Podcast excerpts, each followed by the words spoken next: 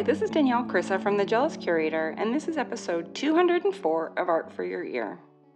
Today's episode is titled Don't Lose the Joy, because my guest is an expert at seeking it out.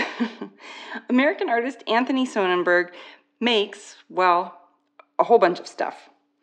I found him because of his drippy, sort of icing like ceramics, and more recently, his super fabulous sculptures that you can wear.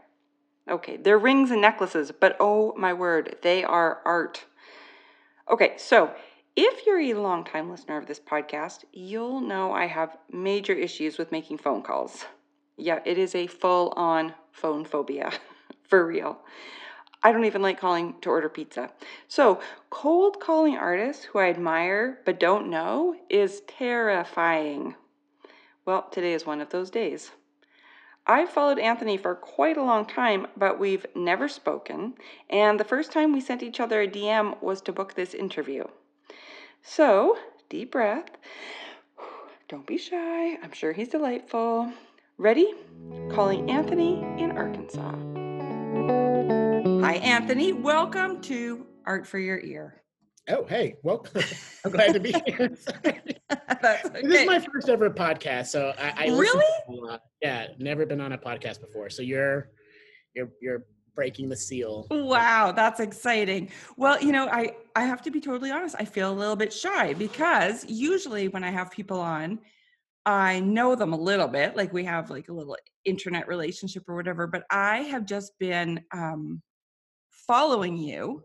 Oh, why does it say your sound is off? I'm just muting because my neighbor is mowing. Oh, okay. I was like, So I, You're not I'll- recording. Okay, good, good, good. Mowing neighbor. I love it. Okay. So yeah, I was just gonna say I feel a little bit shy because we don't actually know each other at Mm-hmm. all. I'm just a fan and I just follow you on Instagram and I love all of your work. And recently I've seen your crazy jewelry. And I was like, okay, he's just getting more and more fun. I clearly Yeah. have to have get him on the podcast. so the way that I do this is I always start from the beginning, Okay. from when you were a little kid, and we work up till right now. So, um, where did you grow up, and were you kind of always making things from the get go? uh, so I grew up in a, a really small town in North Texas called uh, Graham, and um, was born in 1986. So I kind of grew up there in the 90s, and then uh, yes, I was always making things. So we lived in a small town, and then we also lived out in the country. So, and both my parents worked. My dad was a dentist, and my mom was a hygienist. Mm. Um, and so we were kind of latchkey kids, but not like we had a neighbor. We, we, we, we were just around the house. And so I think I was always making things to kind of keep myself busy and keep myself occupied. And we, we lived out in the country, so there was tons of room to roam around and do all that kind of stuff.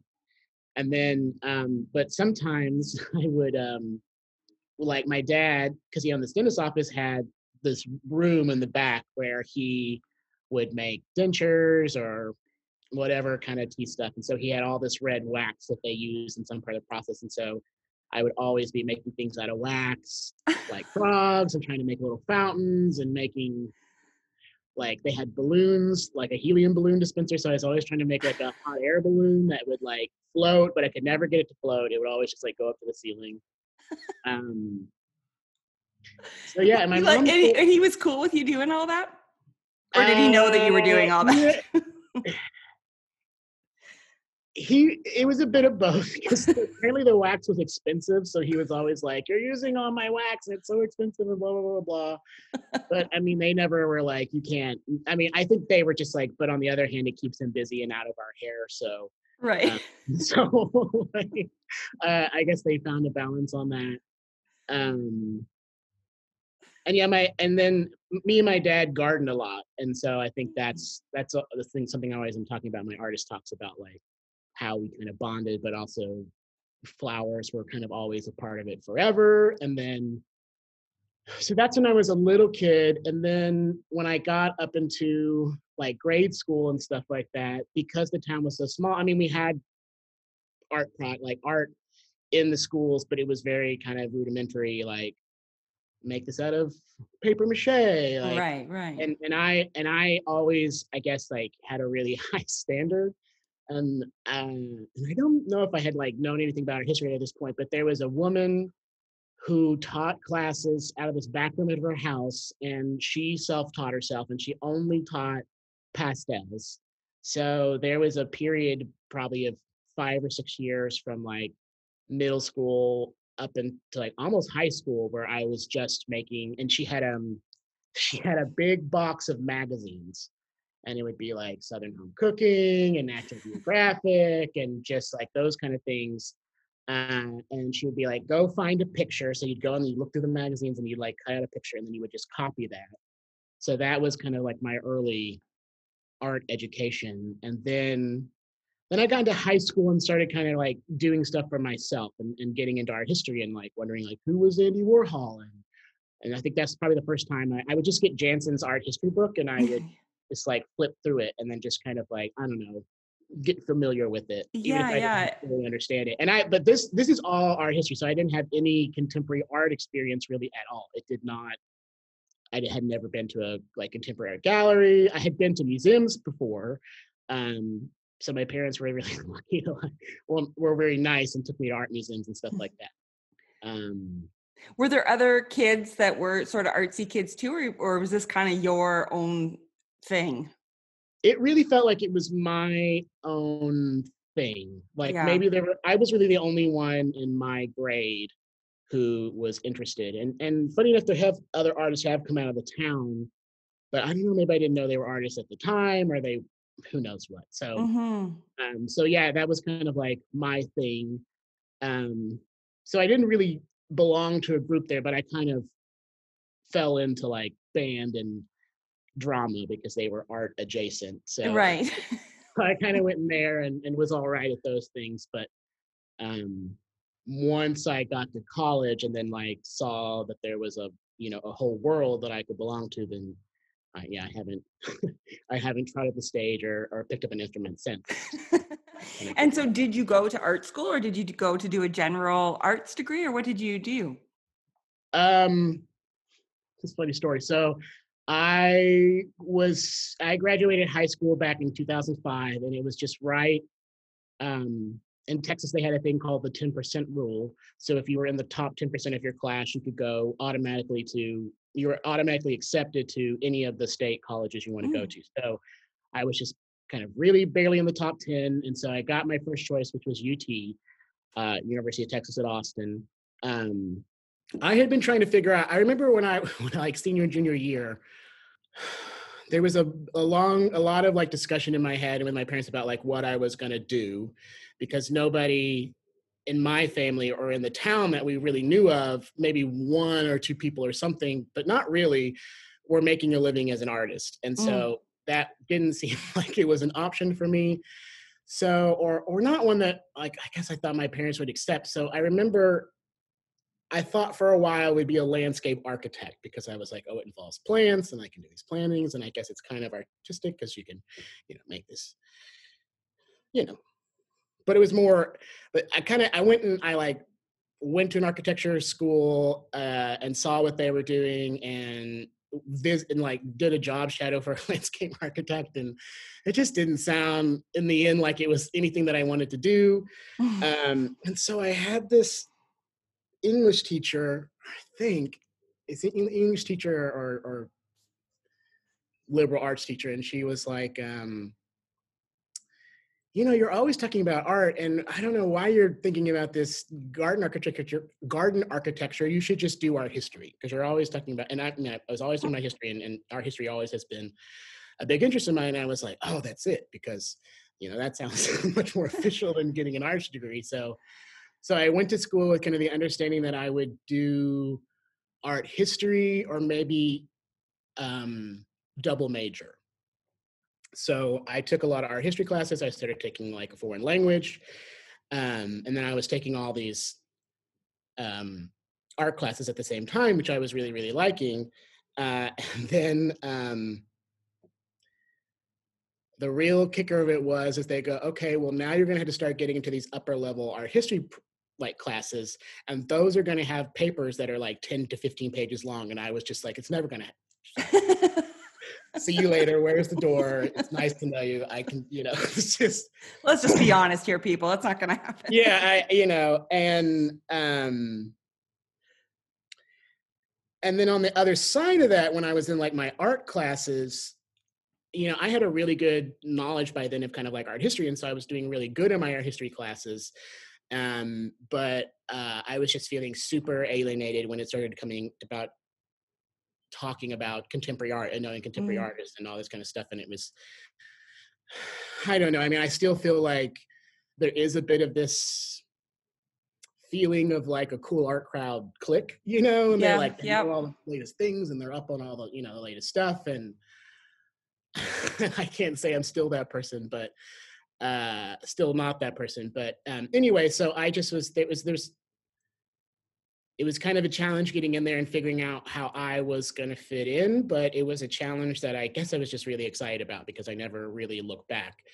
And then um and then somewhere down the line i yeah after the papers i just said you know mom and dad i'm just doing i'm just doing this art thing and they were and they were understandable and i think they kind of knew you know it was only a matter of time after a certain you know yeah they they knew you were the kid with the wax they yeah, you know yeah the sometimes the writing is on the walls yeah. yeah. my mom's favorite story is that like one time i made a snake cage because we lived out in the country and i found a little bitty garden snake and i made this elaborate snake cage for it and then ran to her three hours later and was like, the snake is out of the cage. Where did the snake go? Because I didn't, you know, it, it figured I left a couple holes because I was like sure. five or six or something. You know, so. Oh my God, that's my nightmare. I have major issues with snakes. Ooh, um, it was probably a very beautiful cage, but maybe just not structurally sound. Is that the problem?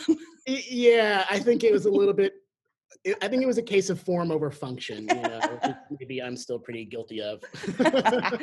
um, well, speaking of which, so in when you were doing more of the art classes, um, did you get to do ceramics and stuff like that at school, or did mm-hmm. that come later? Yeah. Yeah so that uh, so I had touched clay in high school, but didn't understand anything about it. It just was like, here's this stuff, and you can put glaze on it, and it'll fire. And, and I was like, oh, that's really cool. Um, but I, you know, I think there's a lot, there's a lot of, even though I've, I haven't really worked with wax since that time. I mean, I think it's just, they're they're they're really like cousins because it's all about like it's pliable and it becomes hard and it depends on like time and more you know and all these kind of things. And so um so that it, but when i got into college and I got through the like beginning introduction classes, I knew that I really liked sculpture. And then I got into ceramics and really took off like a bird to water to that. Mm. Um, so I knew I liked clay and I knew I liked ceramics and I and I knew I liked all this art history. And I think it's around like junior and senior year that I start saying like, I'm not going to be the one who's like the contemporary art darling. I'm going to be the one who looks back and requotes. I had found other artists by this time who were doing it. So I was looking at like Petah Coyne and a lot of people at this gallery called Gallery Lelong. Oh, yeah. Um, yeah. So I was looking at Petah Coyne and Bernini a lot and learning about Bernini, learning about the context of the Baroque and kind of seeing parallels and figuring, you know, really feeling good about that. Um, I, it was also a time when that unmonumental show had just come out and that was a huge like all the grad students were obsessed with this show and um i mean there's still some artists that i like in there and their names are all of course right out of my head yeah but, that's how uh, it works as soon as you hit the record button. yeah right. yep and i and you know i guess it was just a lot about like um kind of diy aesthetics um low grade materials, kind of seemingly sometimes low grade craft, but then also like with Tom Sachs, I think he was in it. And there's, you know, now I look back at those, I'm like, oh, there's a ton of craft going on in there. And I and I just knew that I was going to be kind of the antithesis of that. And so I think also during that time, and I don't really talk about it a lot, but I, I guess I kind of fancied myself a little bit of like a a weird punk in a way because like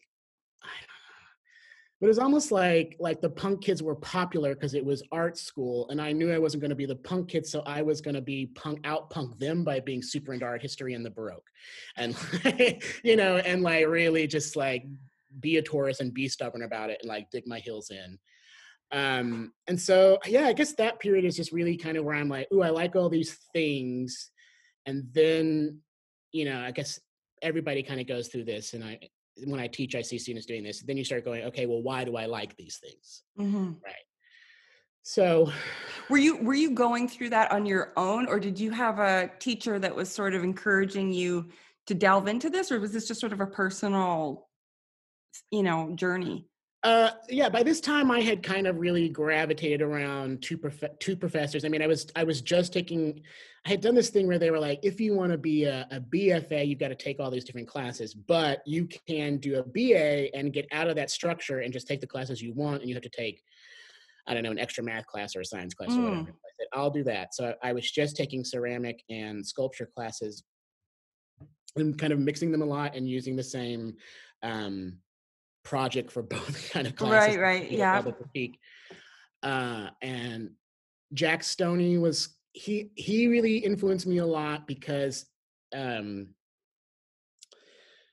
he had this way of like not letting the and this is the way I critique now about not letting the artists speak first in a critique about trying to get the class to see where they could get to and say like and you know what's going on here? And if we would like it's stumped to be like you you you know it's there keep going. And so we would like as a class kind of figure out and then you know start to learn about the different reads of things and how it could be read and and you know. Hmm, i love that. So i think that and jack was also uh, a very like he makes these works that are Johnston. I can't remember. Anyways, uh, he he lives in, still works at UT, but also lives in New York.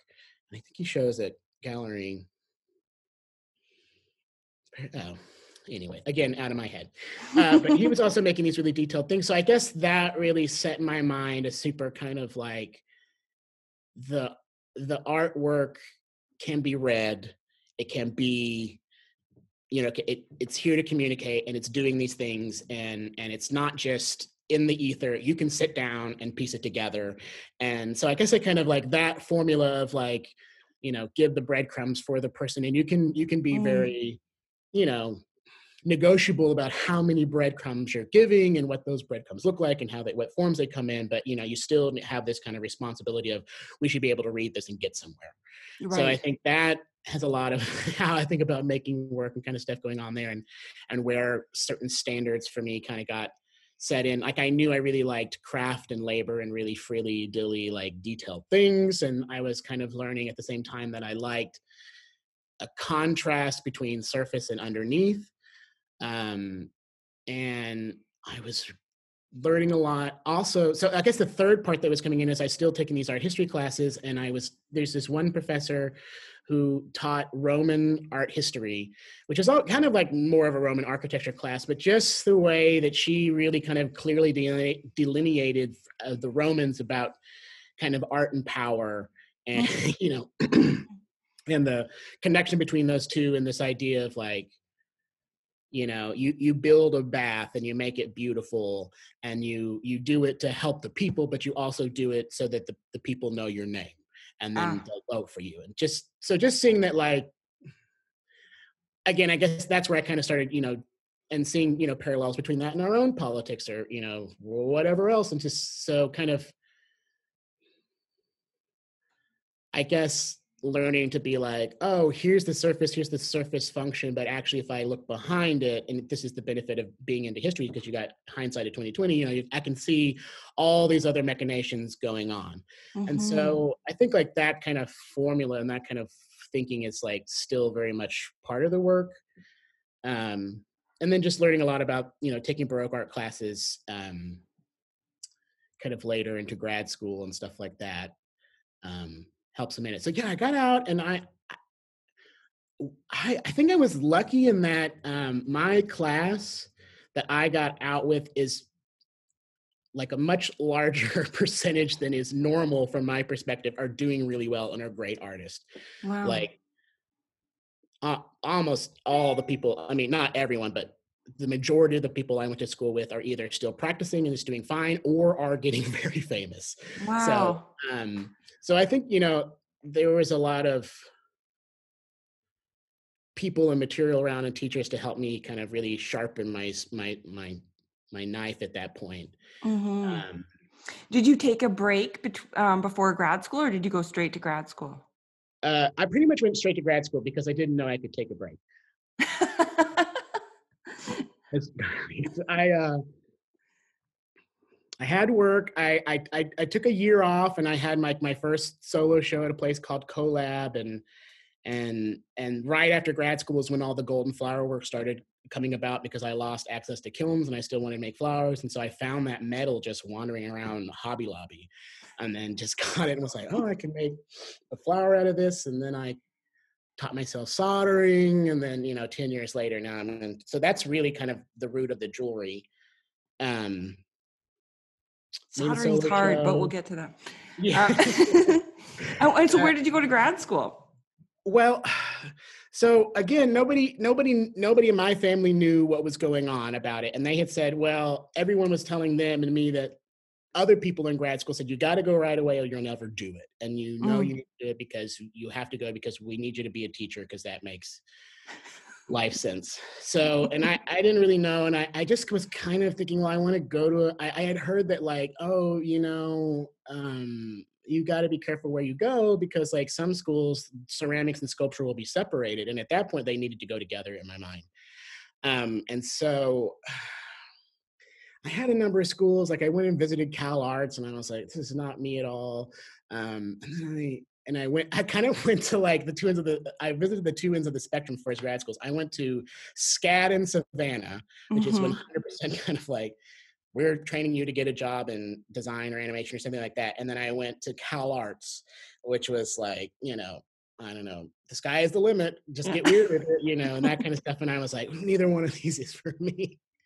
And then uh, an artist who's still a friend of mine, uh, Margaret Meehan, who's oh, I just wrote about her the other day yeah, super, you know, super talented. And so around this time, we did. She didn't ever taught me because I left right before she got there. She taught as an fill and adjunct at UT, and everybody's like, "Oh, she's so good. She's this great artist." And and she went to a place called University of Washington, and I was like, so I started looking at University of Washington because of her, and uh, so then I apply, I got all the references from my teachers and I had all this list. And then I had a solo show at the same time. And I just completely blew off all the applications to get this solo show done. And then UW was two weeks later than everybody else. So I got my application into UW. So I could so I could tell everybody in my mind, I was like, oh well, this way I can I, I don't have to say I just didn't get my applications done. I can just say that I applied but got rejected. So I'm gonna try again next year and then they accepted me so i went. They're just like okay so i'll go. I didn't ask about money i didn't ask about anything i, I didn't know. Now i mean you know the grads you know scheme their whole lives about which one they're going to go to and how they're going to play one off of another and you know there's all this strategy and all these like blah blah, blah. i just had no idea. And so anyways it was really good for me because i entered without a lot of expectations which i think is kind of a, a really good thing to enter into with grad school. Yeah, um, yeah. and I guess you could you could keep your ceramics and sculpture together there. Yeah, and I, that was the one thing I knew about them. I, well, I liked the work that the professors were making, and I, and I guess I liked what was coming. It, it seemed like I could understand what was coming out of their program more, and and I knew that yes, that that ceramics and sculpture, and I guess this is still kind of unique about them, were one because before I'd gotten there, this is 2008, 2009, financial crisis. Oh, um, and they, the school got really hard. Ceramics had always been really strong and really well known, and sculpture was just kind of this like off, you know, wasn't wasn't doing great. And they had a choice of get cut or or go into ceramics, and so they went into ceramics. Um, ah and anyway so so they were kind of one department. There was no wall the, anyway. So it, it, made it really easy. And yeah anyways and so then i was in seattle. Yeah so what was that like? Um was that a, like did it feel did it feel good to be there or was it like whoa this is so different or? I, I guess you were probably in a ceramic a, studio most of the time anyway. yeah, I remember I had a panic attack when I first got in there that when I started kind of figuring out more about like what the situation was and people were being like oh, you know, didn't you think about this and didn't you think about X, Y, Z? And I was like, I didn't know that, it, you know, you know, and I, I just didn't know so much of it. And I was like, oh my God, did I really mess up? And like, should I have tried to get a better school or something? And then, of course, I mean, I, I think it was exactly what I need. I don't know, you know, I just went in there and I, I think I've always been pretty good about working with the pieces that are given to me. I mean, I can yeah. complain about them a lot and get depressed about it, but so I just was like, okay, here's what I have, and then I just went off to like trying to use it. Um, and uh, I, you know, I had the great Akio Takamori, and that was I was one of his last students of his before he retired, and then really quickly right after, so sadly died. Oh, um, yeah, it was really sad because he he was by far the most famous and active person working there at the time, and they were all pretty well known, but Akio was really above. And then he retired, and everyone was like, "Good for him! Now he can finally just go be this rock star artist." And I think it was a year later he was diagnosed with pancreatic cancer and then oh my gosh right after so um so anyways i th- that was one thing looking back that i feel really lucky about that i was there with him and got to be there in that last kind of little moment mm-hmm. although he mm-hmm. wasn't there that much he was already kind of checked out which now as a person who's teaching i'm like oh i get it it totally yeah a lot going on in your studio like um did you keep um, doing art history classes during your your yeah MFA? so this is a time where I really got to do some more um, specific. Um, the the professor's name was Estelle Longo, and she was a very luckily, and I think she's not even there anymore because she's probably moved on to write other papers and do other things. Um, and I don't remember if she was getting her PhD.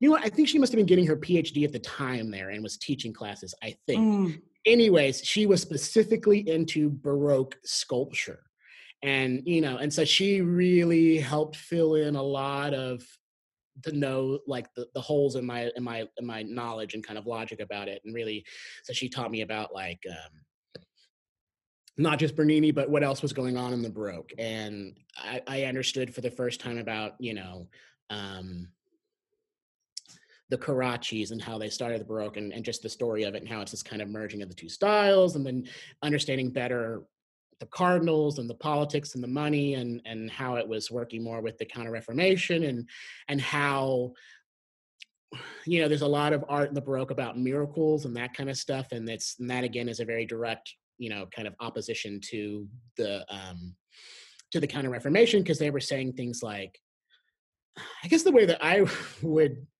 summarize it in my head is look at all this magic crazy stuff that's happening in the world. This these nuns are walking up walls and all these miracles are happening and you need the church to be in between you and them. It's too much to be directly you know you need we are the circuit breaker right? You have to have us. And so that kind of thing about underlying it's like you know so i so love all that stuff too. yeah yeah like mm-hmm.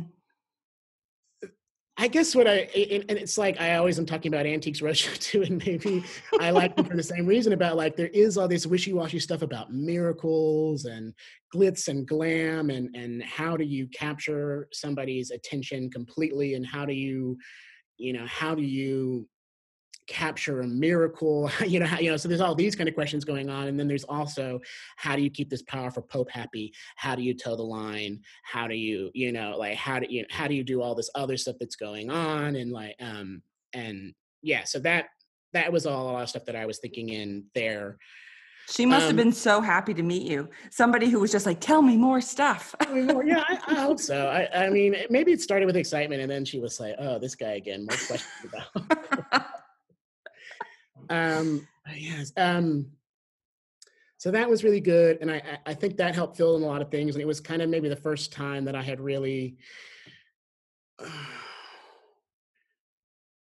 Uh, well, uh, one thing that actually happened underground is I went to a place called Oxbow uh, back when it was good, and it um, that was the first time I'd ever been around real artists, and and so around junior year, that was the thing that also switched for me. Is I saw people who were like, "No, we're making art, and this is our life," and mm. we're fine with it and everybody else here is doing the same thing and i was like oh my god i'm not just making these things for a grade i'm making them for my life and that that was a, you know that also i think is the other thing that kind of kicked and so i think also this is where i started like understanding how the life was possible and learning about it you know and like seeing Mhm. artists doing things and being like i guess i can maybe do that i'm not still sure what the steps are to get there but um i I just got to know more working artists and and and then also you know focusing on making my own my own stuff and uh, it was a two year program and I, I think that worked good for me again because I was like I'm here it's two years I'm gonna make I'm always good at like making stuff.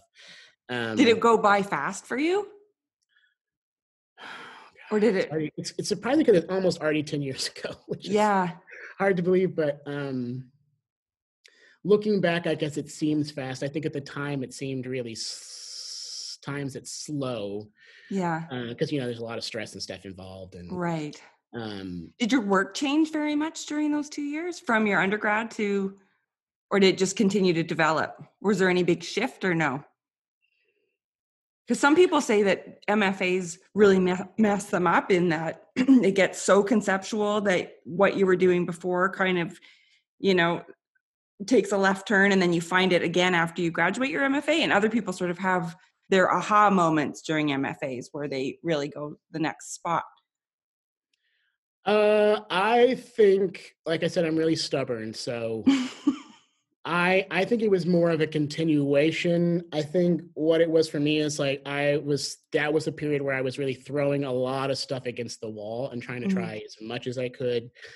Um, and then after grad school was kind of a so it was a big kind of expansion and just like i'm going to try everything. So i was doing painting on fabric. That's when the fabric pieces started. That's when i started really trying to make the golden flowers into big considered sculptures and figure how do they connect to the ceramics.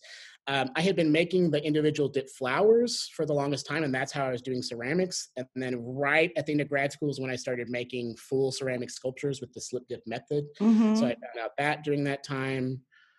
Um, trying glass, trying uh, learning about photography for the first time, wondering about learning about performance and all that kind of stuff.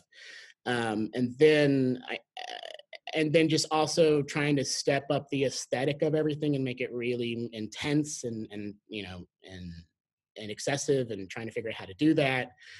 Um, so yeah so i think there was a lot of there was a lot more of that kind of stuff going on of just like busting out and then i guess after grad school was kind of a pulling back in and being like okay what's going to stick and Right. how will it stick so and is that partly because is that partly because of just knowing that you need to pull it in, or is it also because you don't have the studio, like you don't have you don't access to all that? studio. stuff, You right? Yeah. studio, you don't have the time you don't have the money Right. um, and so it, it got kind of shrunk back in and actually it's after grad school that i started really kind of starting to think about jewelry in a real way Ah, because I had a table by my window in my little I had a two room apartment and I had a table and that was my studio for a couple of years after that. And so it was kind of like either I could beg borrow steal sometimes to other people's studios and make a ceramic piece here or there. I was working for an artist after grad school named Jeffrey Mitchell who's still one of my really really good friends and um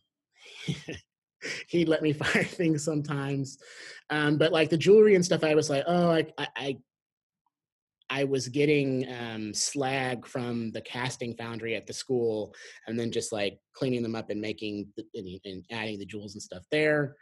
Um, but yeah, it was just something that I could do in my at a table in my you know in yeah. Did Did you stay in Seattle? I stayed for a couple more years, and then it just got too expensive. Yeah. it was really kind of too expensive for me while I was there. And then I did a bunch of uh, residencies. I, I did one at Pilchuck Glass School and learned about glass, and then I did one at the Archie Bray. yeah. went immediately back into one in upstate New York. Um, and those were weird, challenging times because I just was like out of school, broke, not really having any traction yet with selling work or getting galleries or anything. Did not know what was going on, you know, what was going to happen next. But Were you um, thinking that you would teach at that stage, or was that not on your mind at that at that point? Because you could with an with an MFA. I guess not. well, no, it was. I just felt like I didn't have what it took to taught. I don't know. Yeah, I just, yeah, yeah. I was. I've like, talked to a oh, few people that have said that that they said they just didn't feel um, like Beverly Fishman, who went on to teach at Mm. Cranbrook for 26 years. She I had her on a few weeks ago, and she said she didn't feel ready. She said I didn't feel like I had experienced enough to be able to teach other people. I felt like I had to go and work and do stuff before I was ready to teach other people. it was partly that. It was, if I'm being open and vulnerable, I, I I've never really been good at a job besides my own studio. Like I, I've Mm. been all right. I, I, I'm a decent teacher, but I'm, I'm not one of the best, you know. Uh, and so I just, I don't know. I guess I just felt like, oh, that's for go-getter who have hustle, and I, I, I am only, I don't know if I can go do that. So, but I mean, eventually, I, I guess, um, and and also it was just was like super competitive to kind of get Yeah. a teaching job. Yeah, because it was so expensive and it just was like everybody was desperate to get these teaching jobs. And so um so yeah, at the time I just didn't I just I don't know why. It just it just felt out of reach for me for several reasons. Um, so I did all these residencies, I made a lot of work, and then I came back and then moved in with my parents and had a very low dark time around 2014 2015 where i just i worked at a subway. I didn't i just just, just did not know what was going to happen or where i was going. Had i made a huge mistake? Had you know and and again like i said you know i, I had i knew i had good art. I could tell I I had a faith about that and and i couldn't understand why nobody else saw it and I just, you know, and I, I'm sure there's a lot of people that feel that way. And then, and then I applied to a place called Lawndale Art Center in Houston, Texas, and I got of my first solo show in Texas. And that show was a hit, and I moved to Houston. And then from then on, it's been kind of uphill. You know. like oh my back, gosh. back. So, so that yeah, and and so I guess had that low period, got the solo show together, had been talking to a gallery years ago that was called Art Palace that is not around anymore. He came and saw the show and was like, I, "Yeah, I want to represent you, and I'm going to help you sell all this work." We like sold a lot of the work, so I had money finally again, and I could move. And um, and then when I got to Houston, that's kind of when I start feeling like I was like, okay, I'm an artist, and and my wheels are hitting the ground, and things are going. And then uh, and then just working there, got a residency at the Lawndale Art Center, so I had a place to work. And and and then somebody was like, you know, there's this community college up out outside of town. Somebody dropped off last minute. You know, that's a classic story, and they want you to fill in. So I got a job, and so things really started kind of working for me then. Um, and then uh, a lot of my friends showed at this gallery called Conduit, and so Oh, I yeah. sent them an email because I didn't know anything about Dallas. I had had experience in San Antonio. I had lived in Houston, so I knew what that was about. And I grew up in Graham, which is the closest major city to it is Dallas, but I knew nothing about the art scene. So one of my things is I, when I got back to Texas and my wheels started spinning, I was like, I'm determined to get to know more about Dallas. A lot of my people who I knew and respected, like Margaret, showed there, and this guy named Jules Buck Jones showed there, and so I said, I'm gonna, I'm gonna try and chat them up, I guess. And so I wrote them an email and just said, Hey, I, you know, I know all these people that show with you, and I just wanted to drop in and say hi and just introduce myself. And here's here's um here's a link to my work. And I kind of sent it maybe a couple days before I was going to go in to see them. And they, they didn't open it for a couple days. They didn't get back to me. And I was just like, okay, well, I, I tried. So then I went to the gallery anyways to go see the show that they had up. Was it Jules's show? Might have been. Anyway, by sheer luck, I walked into the gallery right as Danette was opening the email I had sent her and and was looking at the images and I had self portraits and you know photographs in the work and so she goes and she she saw me in the gallery she goes oh this is you you know and then so we got a, a, a conversation started and they were like yeah we just really really love this work and um yeah let's have a little like a little private gallery show and i was just like oh my god this is Oh you know this is that's a this is like a kind of a fairy tale time for me and i was like oh my god yes of course you know oh, that's so amazing and then i and she was like, but let me show it to Nancy. So it's kind of a really like a two person operation. Like Nancy's the owner, and Danette is like her right hand person, you know. Mm-hmm. Um, and so she showed it to Nancy, and then I was at a museum uh, in Dallas, and they called me and they were like, "We don't want to just give you a show; we want to represent you." Oh Um, my! Oh, okay. so, it has never happened that easy before. I was like, "This is how it's always." I mean, I don't know. Yeah. Thought maybe this is how it's always going to be, and it, it has not. You know, it's a much longer, drawn out process usually. so, anyways, and so I'm I'm still with them, and they're they're you know love them. Um, somebody said, you know, you just need one gallery that I guess believes in you, and I, I do feel that with them. And it's just great because I mean I, I've been working with them, I guess about five or six years now, and they, I don't know, it's just what nice what was the work like- that what was the work that you sent them? I must have just sent them a link to my website, Right. have had everything on it at the time. So Yeah. just beginning sculptures and some of the performance stuff, and I had made a big golden crown at that point, which is still one of the better things I think I've ever made. And um, What was that made out of? So that was out of gold metal, uh, which is just brass sheeting. And it was the one where I and where I was kind of looking at the Salinas character and was looking at him as this like kind of performance character and had just started doing the big install stuff. Uh, or no, I did that for my grad school, and then I had just done another one. Um, so yeah, and and then well, it must they they, they must have seen the ceramics because I remember that was the first show Okay. in their project space, and it was the ceramics. And then two years later, we had our second show, which was drawings and photographs and bead pieces and ceramics and all that kind of stuff. I guess all the things really got started in grad school, and the things that stuck and are still here are the the, the beaded self portraits, the metal, gold metal working, which is now kind of transferred over to silver, uh, ceramic sculpture, and performance. still a lot of things, and then installation. Uh, and wow, God, This is what that's a lot of yeah. That is that's why I love well, you. I didn't lose anything after grad school. I just kept doing it all apparently. I think you threw it all on the wall and then you took it off the wall and kept on doing it. and I kept on doing it and just just maybe started so I guess I just kept on doing it. Maybe really what after grad school for me has been is like how do I refine each one of those things so that it's not just like I do I mean so that everything I'm doing has some kind of a not a formula, but I almost thinking about like guide rails of like, mm-hmm. you know, I know it's got to be Well, the interesting thing is, is that they're, they, I mean, that's why I love following you on Instagram because there's so much eye candy, and it's. Yeah. But but the thing is, you can always tell it's you, which is really Yeah. interesting. That it's all there's so many different mediums, and you know. But I always can recognize that it's you, which is, I think, maybe the thing of the pulling it all in. You know, like tightening it all up so that no matter the Yeah. medium, it still very much feels like you. Yeah, and that's a struggle. I mean, yeah, I think so. That's been the struggle, you know, just because there's so many things and how and and and each one taking their their. Um, one of the things that I'm really terrified about in the studio is being bored or being burnt out on something. Yeah.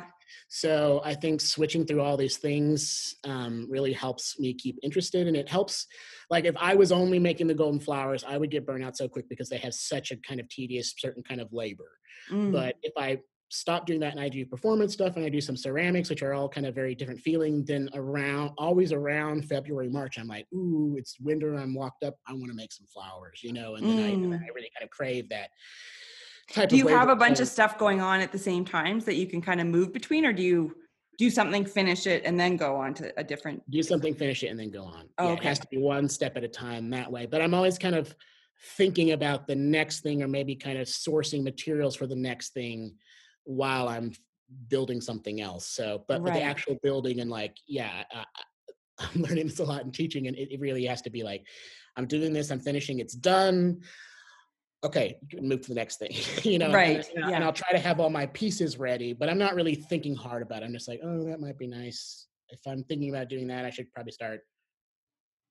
I, Yeah. Like right now, one of my things that's rattling around in my head is um, cut crystal is incredibly incredibly out of fashion so you can buy it super cheap So I've been going to all these auctions, just buying all these lead crystal things, and and at some point I want to make them into like a chandelier. I think. And, oh my god! But I don't know what it's going to look like. So I right now I'm just kind of absentmindedly whenever I see lead crystal, you know, I'll see it. But then hopefully either I'll get a free spot in my schedule or lightning will strike and it'll you know and i'll be like oh here it is and then i know i have this lead crystal ready to go. Right. Um, so is your studio filled with mm-hmm. stuff? It's not as bad as it could be. Uh um, there's a lot of stuff and it's funny yeah my parents god I, I i guess i knew the day would come and just didn't really properly plan for it, but they are finally at the age where we're like, we're selling our big house with our barn and all this attic and all that, you know, all this, we're just full of my stuff. Because every time I like, personally, my collection is not, I mean, now it's huge, but you know, I'm moving every three years. And so every time I move, I put a little bit in the attic, put a little bit in the attic, put a little bit in the barn. And so there was a really kind of traumatic, stressful period about three months ago where they were like, what are we going to do with all this? And I was like, I don't know. but it was, it was also, I mean, my dad, I think, realized that he's just as guilty as I am because he had so much stuff to get rid of too. So, uh, did you yeah, actually get rid of stuff, or did you just move it somewhere else? Right now, we moved it somewhere else. Okay. Some stuff did get thrown away. We're going to move soon to another house in the area, and I, oh my god, I can't. I can't even. I'm not even mentally. Again, let's not. Let's not talk about it. Next month thing. I have okay. a couple more things. okay, but, we won't know, talk about it. But, but you know, mean, what's go ahead. Go ahead. No, you go ahead. Well, just I don't know. You know, I, have been doing a lot of artist talks, and um, the collecting is really a part of the practice. And I, I think I've worked consciously and subconsciously very hard to make sure that it becomes a very important part of the practice is maybe kind of a mental defense against my family and other people. So when they're like, why do you have all this stuff? And I'm like, oh, you know, they come together in the practice all these different ways, you know. Um, but also uh, the thrifting and the buying of things, I think, also is just a really important tool for stoking the fire of just like, I love objects. Objects are amazing. Look at this object from 500 years ago. That's amazing. you know, you know, and it survived. And that um, is my studio right now. I am a thrift shop junkie, and I've always done paper collage, so I would always buy books and things like that. But now my work's getting way more sculptural because I realize, like, I if I'm feeling stuck or down or whatever, the first place I go is a thrift shop. Mm-hmm. And just like wandering around and it's like it's like being in a treasure box, you know? And um I just was collecting things for joy. And then I thought, why am I not incorporating any of this into my art? I was keeping them very separate. And so now my studio looks like a thrift shop.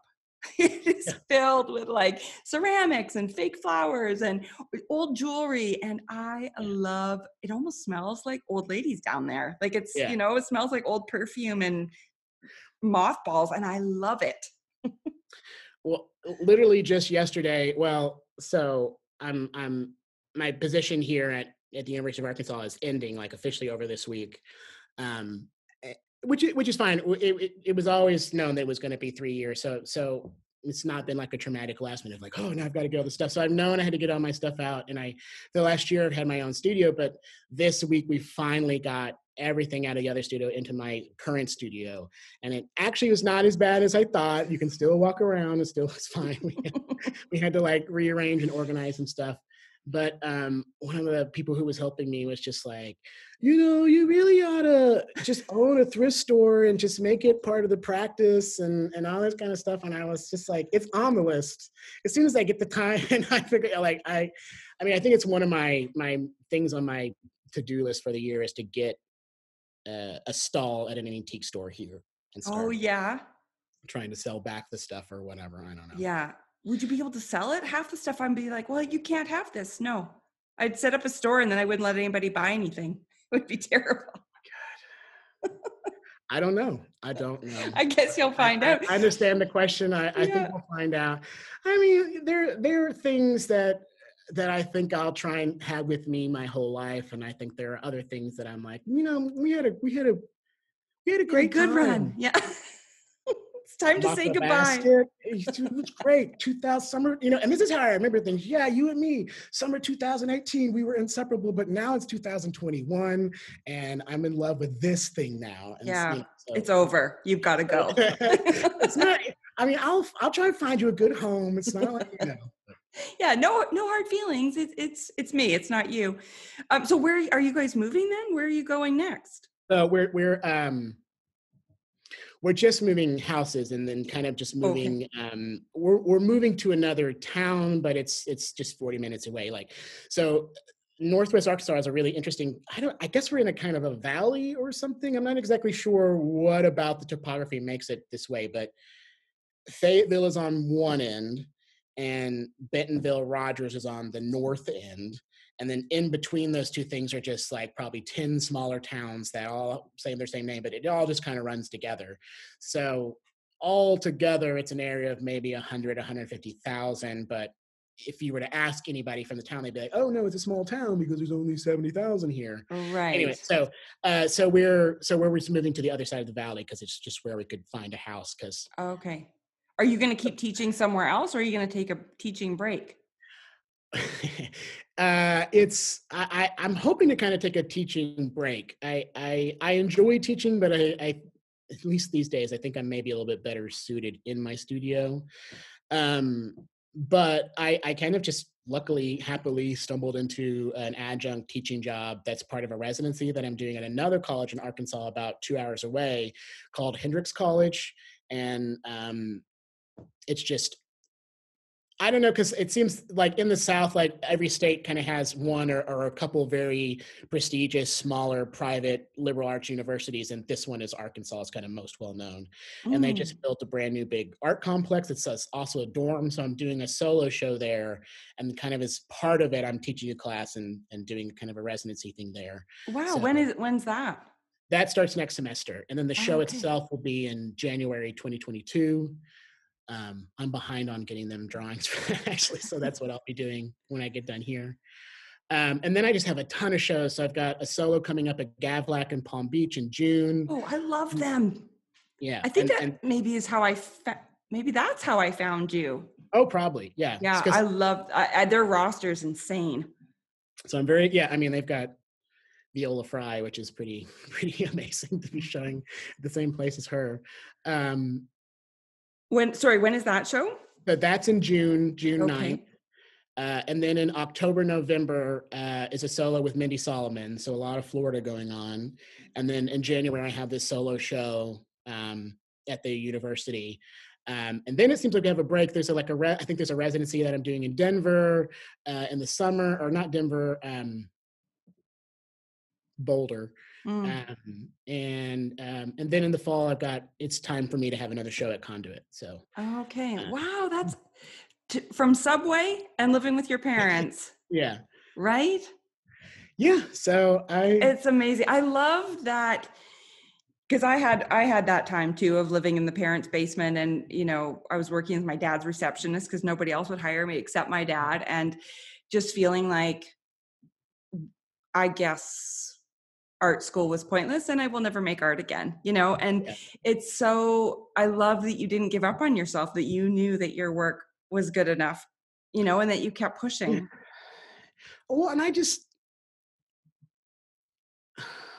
I don't know. This sounds a little uh, maybe too morbid, but it just it felt to me like it was like either I'll make it as an artist and just be homeless or whatever, or or I'll I'll just disappear somehow like because yeah. i i just couldn't see myself i i guess art for me and making it is so connected to my mental health that there didn't seem an option without it right and, and i guess that was also kind of a thing about you know it was a belief in the work and i thought it was good and, and it's nice to know that i guess i was somewhat right but um also i don't know it just you know I come back to it saying there's an art, a California artist um, legend, uh, Beth Kavner Stitcher, who teaches at uh, UC. Oh gosh, not Berkeley, but near there, UC Santa Cruz. Okay. And she's either still working there, she might just have retired. I can't remember, but anyway, she's you know strong female artist, been doing it for forever. Like legendary teacher, a lot of really famous. She's worked with famous people, and a lot of famous people have come up from under her. And when I was in grad school, we took a road trip down to go visit her, a group of us, and she said, "All all the grants that we have here." Oh no, I remember how it started. So we were going around the group and we were introducing ourselves, and she got to this person uh, who was an undergrad at the time who was a good artist but she was also like in these crazy high level math classes like you know oh. like when math starts to become like jazz or whatever yeah. and uh and she go and so she goes hi my name's chloe you know i'm doubling in, in art and i'm also doubling majoring in math and without a beat beth goes just do the math do the math and she she go and it was kind of it was what she goes all the people here who are my grants, they're here because they have no other options. This is what they have to do. If you have another option that you think you can follow, go do it. Because this is so hard and so weird and such a like weird, shitty business to be in. And I don't know why. I just like that really kind of struck a chord because I was like, oh yeah, I'm one of those. Like I don't I don't have another option. so yeah and it just never really seemed it was like i don't i mean maybe i could have been historian there were there was a time period in there where my dad was like go take a welding course and be a welder which i don't know i I like the like the idea of learning how to weld, but I was like, I'm never going to be the one out in the oil field. Yeah, types. no. Like, You're so. like, I'll I'll solder and make really crazy jewelry. Yeah, how about that? Yeah, so yeah. um, can we before I let you go because I've had you for yeah. so long, but I really so I didn't realize that your jewelry started so long ago because I've just been seeing big crazy rings popping up on your Instagram lately. Have you been doing a lot of that lately? Or have you always? Yeah. Well, so here's so so then when I got the so I kind of put the jewelry away because the ceramics and other stuff was doing really well and and and and I had made jewelry stuff kind of throughout here and there. Um and the galleries never really wanted to touch it because it's it's a different market or something. And then in the last two years, I started, two things happened. The first thing is, is I never thought I could work in silver because I didn't think the solder that I was working with all these years would work, and I didn't know uh, how to step up to another level. Hmm. So then finally, when I had the teaching job, I had the money to say, like, let me buy some silver. It's not as expensive as I thought. I have the money. Let me buy it. And then I found out that the solder that I've been using all this time works wonderful with silver. So oh. then that opened this whole other. Suddenly, something about me being able to make it out of silver, which was semi precious, in my mind, and I don't know if in other people's minds, really kind of elevated it up in my mind to another thing. And then and then I was kind of looking around, and I'm always, I think, in my in my own way, trying to be smart about when I move forward into something. Can I find something that seems unpopular. So, uh, you know, so that when I can go into it, it'll be open and I can feel kind of my punk spirit coming out again. I was just going to say, I think that's the yeah, punk you coming yeah, back. It's coming back from undergrad. And so I can still keep my punk cred. And also the field will be open and it'll be free and I can do whatever I want. And that's when I got into decorative arts. And so I was looking around and clay had, had just had its moment and textiles was having a moment and I was like, what's the one guy, who's the one person in the room who hasn't gotten much love that I can remember? And it was Studio Jewelry. And I was like, oh, so the timing is right. So I just think about a year or two ago, I just said, you know, I have the money, the timing is right. The joy is here. I really enjoy making them. And I think that's when my dad, being a dentist and that little tiny stuff, like I yes.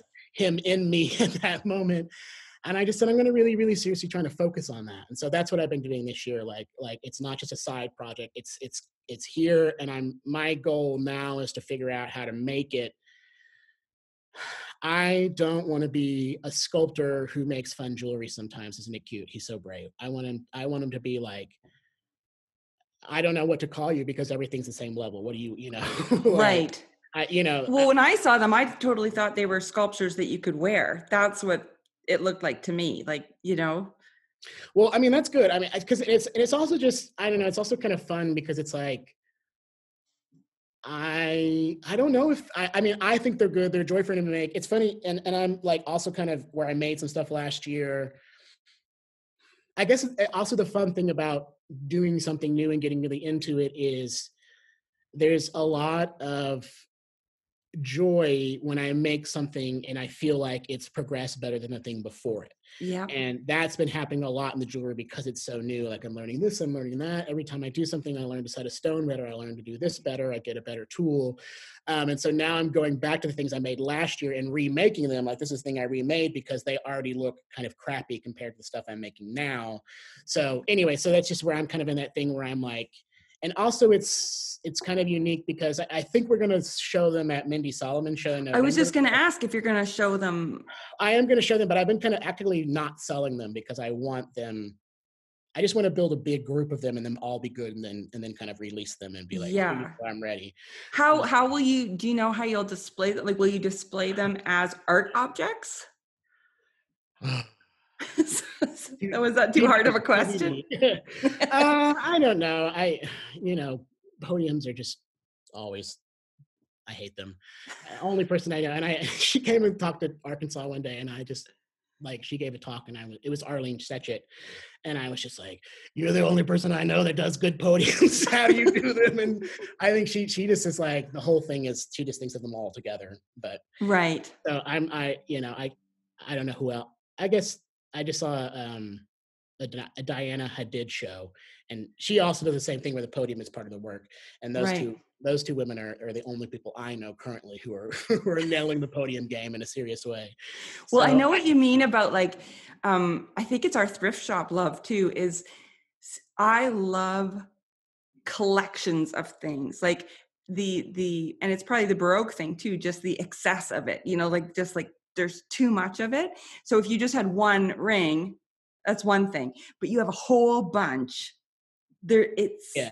it's that treasure hunt again right you know and there's so much to see in each one but then there's Yeah. so many that it's like just like again eye candy and so i totally hear you like i can completely picture and if you had them each on individual podiums you don't have that same Yeah. treasure hunt or something The only thing I really feel like when I keep thinking about how they're going to look, it's a little bit fuzzy, but in my mind, they're always behind a glass case because I feel Mm. like that's it just adds to their aura of like, yeah yeah and their specialness Ooh, I can't even touch them. though. Oh, yeah. But I've been doing a few things lately under, um, and it was just kind of a happy accident, but um, are they called cloches? Clo, you know those glass like um domes? oh, yeah.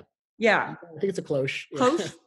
That's a funny um, you know, like a bell jar thing. Yeah. And um, I just had a couple from something else, and so I was working on these pieces, and I was like, "Oh, these are gonna get dust on them. They're gonna get like, how do I protect this?" And and then I was just like, "Oh, hey!" And I put the glass dome over it, and suddenly they feel so much more precious. Like, oh god, they need to be under glass, but they don't really need to be. It's just sort of a mental game, and I was like, "Okay." So then I ordered a whole bunch more because yeah. I, there's just something neat about them having to be, yeah, behind glass, and suddenly they became way more precious because you can't touch them. I mean, yeah, that's it's funny. I have I have a big giant handmade bell jar that's like this big. Oh, Uh, one time I did this. I was long story, but I was trying to assist somebody doing a residency at Pilchuck Art School, and I really, I think, overstretched myself and my skills and things that I had to offer.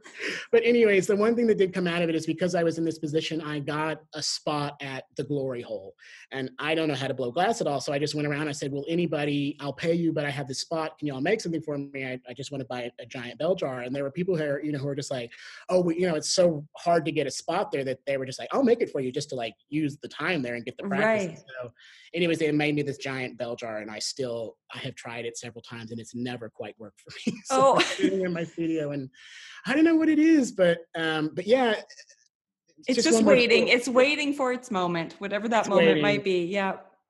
But I remember it's funny you say that about the cloche. Again, back to Jack Stoney, my my teacher. I think he taught me this really important lesson about context, which I think is what you know those things are. Yeah. He he made this piece that was basically a perfect scale model of an ocean with a little tiny boat in it, and Mhm. all the whales were all the waves were very you know. And it was like cast in cow dung and something like I don't know. It's cast the thing, and so it was very flat, sitting on a podium. And it just didn't work, and it didn't work, and he couldn't figure out what was wrong with it. And then he put it in a tureen, and suddenly it worked. Yeah. You know, and, and that he, he told me that story, and I saw it, and I could see how that worked, and, I, and that never. And I think that also really rung bells with the Baroque with me about like it's not the object, it's every, it's the object and everything. Yeah, you know? yeah, yeah. And I think that's what I've been talking a lot lately about time and patience and experimenting. And I, that's why I loved what you were saying about your MFA is that you took that two years to just try everything. And some of it came with you. Well, it sounds like a lot of it came with you, but you know, some of it gets left behind. And um, that's why I love like just having all this junk in my studio and just trying stuff. And very often I'll just spend a day down there just moving stuff around just moving, moving, moving, moving. And sometimes I'm like, it's a eureka moment. And sometimes it's like, nope. And it just all, all goes back to the pile on the floor. And, but I think giving yourself that time and space to play Mhm. around and move stuff around and try the big giant bell jar on something and go, nope, back into the storage you go. And I think Mm. there's, it's so valuable just to play, you know? Yeah, it is very. It's, sometimes I finding my struggle now is finding that time to play, and Well, yeah, you sound pretty busy. it's yeah. I was just talking to a friend because I have assistants helping me kind of move through, and I, I think I'm going to be moving into a phase uh, where I won't have them so much because they really came in as just a way of to make it work that I could teach and and still be making work, but um. I was talking to another friend about it, and she was like, "So I have this person, and she's volunteering time for my friend to work, and she's so great. But I'm in this thing where I just need to like find something new to make, and I can't do it when she's in the studio because I just need to sit around. and piddle or right. Yeah. Yeah.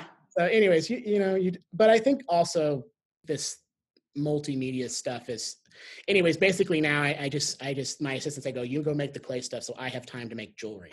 So Right. It's really just kind of like that stuff. So I'm, I'm still finding time, but you're right. It's just if you, you got to keep the joy.